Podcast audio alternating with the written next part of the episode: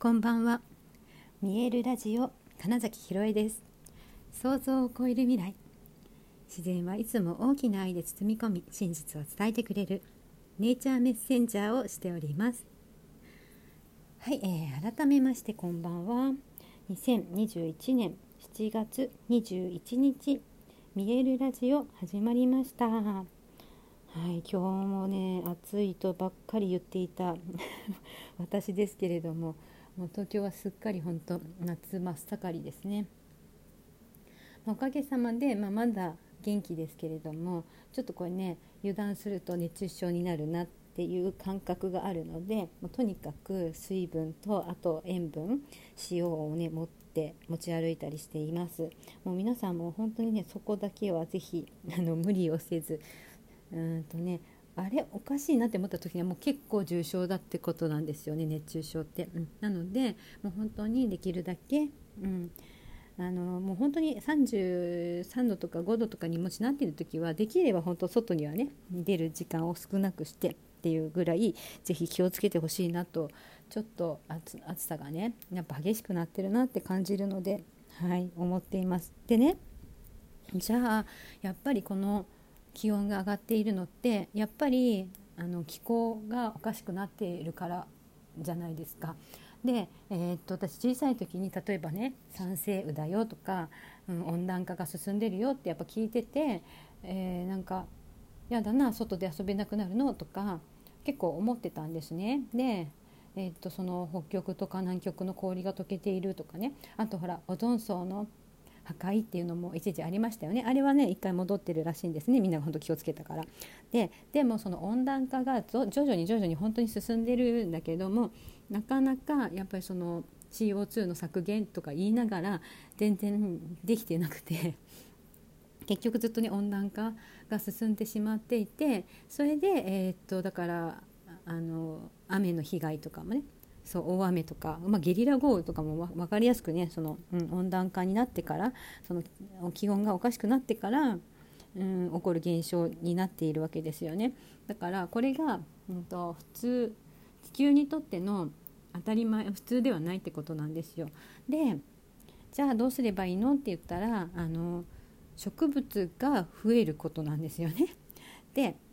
あのあのね砂漠化がすごい進んでるんですよ。でその砂漠になってしまった土地っていうのは結構もともとえー、とそこで農業作物を育てていた土地っていうのが結構今砂漠化になってるんですね。うん、アメリカとかの広い大地での、えーと、農業とかでその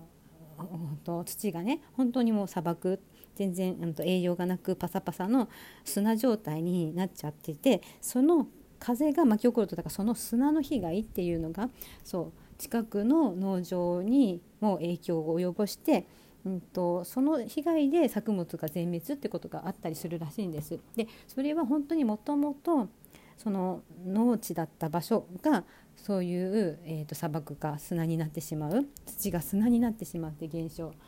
が起きているんですね。でこれって私も本当最近知ってびっくりしたんですけどねあのね耕すっていうことがよろしくないんですってすごいびっくりしません？あの 耕す当たり前にね畑耕すってあるけれどもなんかそれをすることによってそう土の中の構造が壊れてしまうと。うん、で、まあ、要はこの微生物がいなくなってしまってでどんどんそうやって土が、うんと栄養をなくして貧しくなってしまうから植物野菜とかね育たないなって感じてそこで化学肥料を、えー、と投入する。で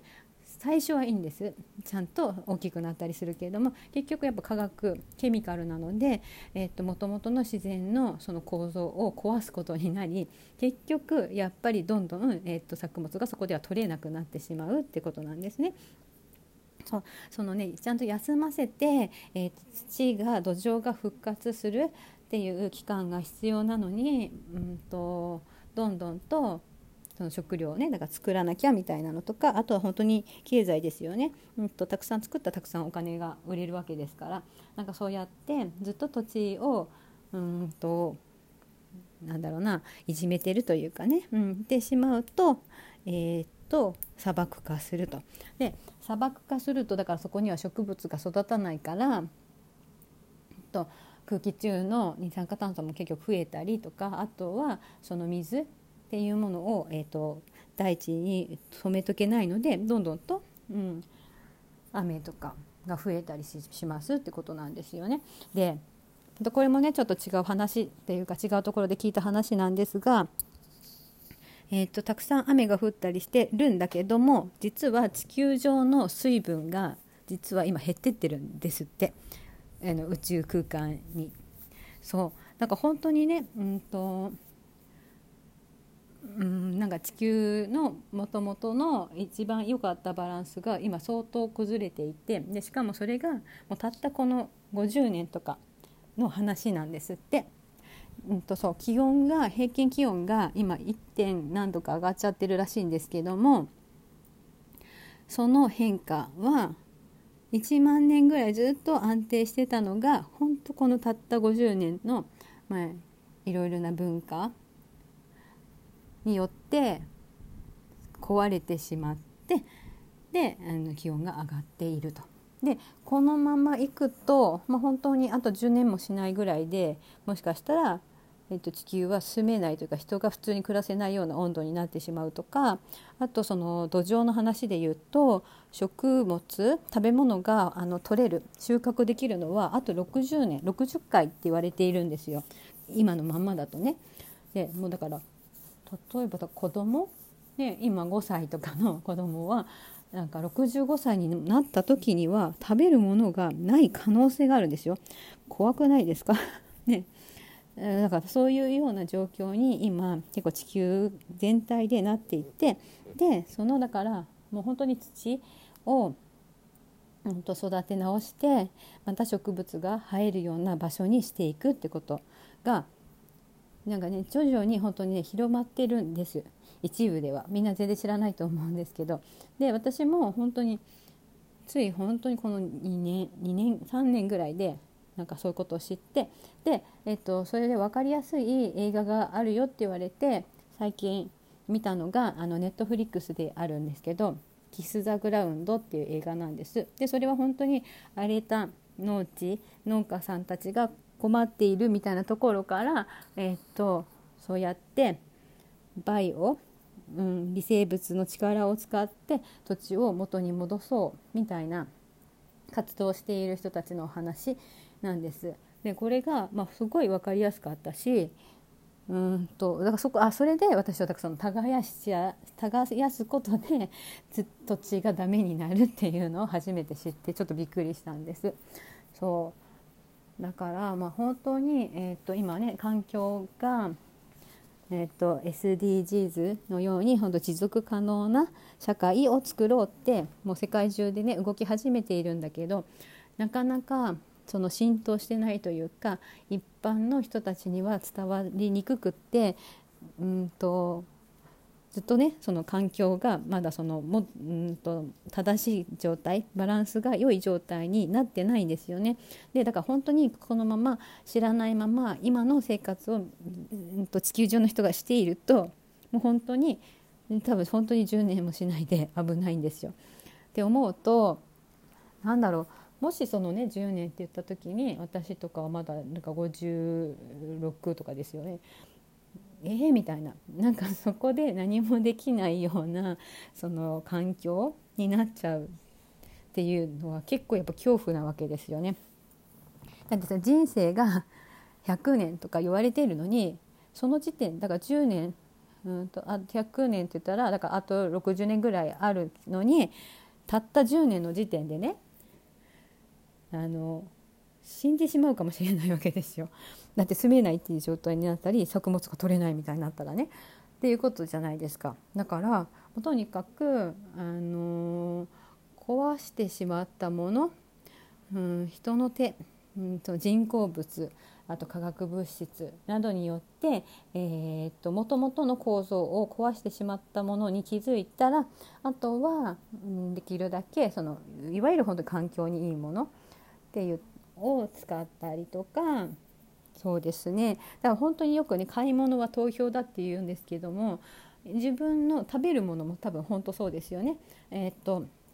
便利だからって言って、まあ、いろんなものが開発されましたよね添加物とかもそうだし保存料ってことですよね。うん、だけど本当はだから例えば2日で腐っちゃうものが1週間とか持つようになったとかでもそういうものが結局また体の中に入り体の中の環境も壊し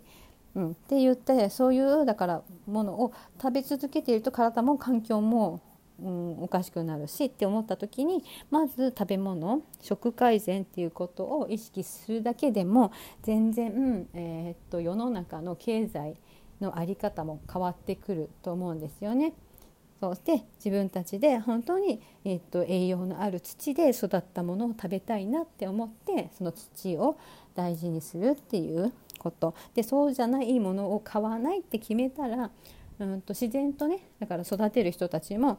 そういういい土で育てようってなるわけですよね。うん、だからまず消費者がそう自分がどうしたいのかそして環境持続可能な社会っていうものを意識するっていうことが本当に一人でも多くの人ができるだけでなんか素敵な未来が待ってんじゃないかなって私は、まあ、思っている。そう暑いな暑いなって言ってるけどこれもね落ち着く可能性だってあるって思ったらそう自分が口にするもの持つもの手に触れるものについてもうちょっと考えたいななんてことを思いました。はいということで、え本日もご視聴くださりありがとうございました。2021年7月21日見えるラジオ金崎ひろえでした。おやすみなさい。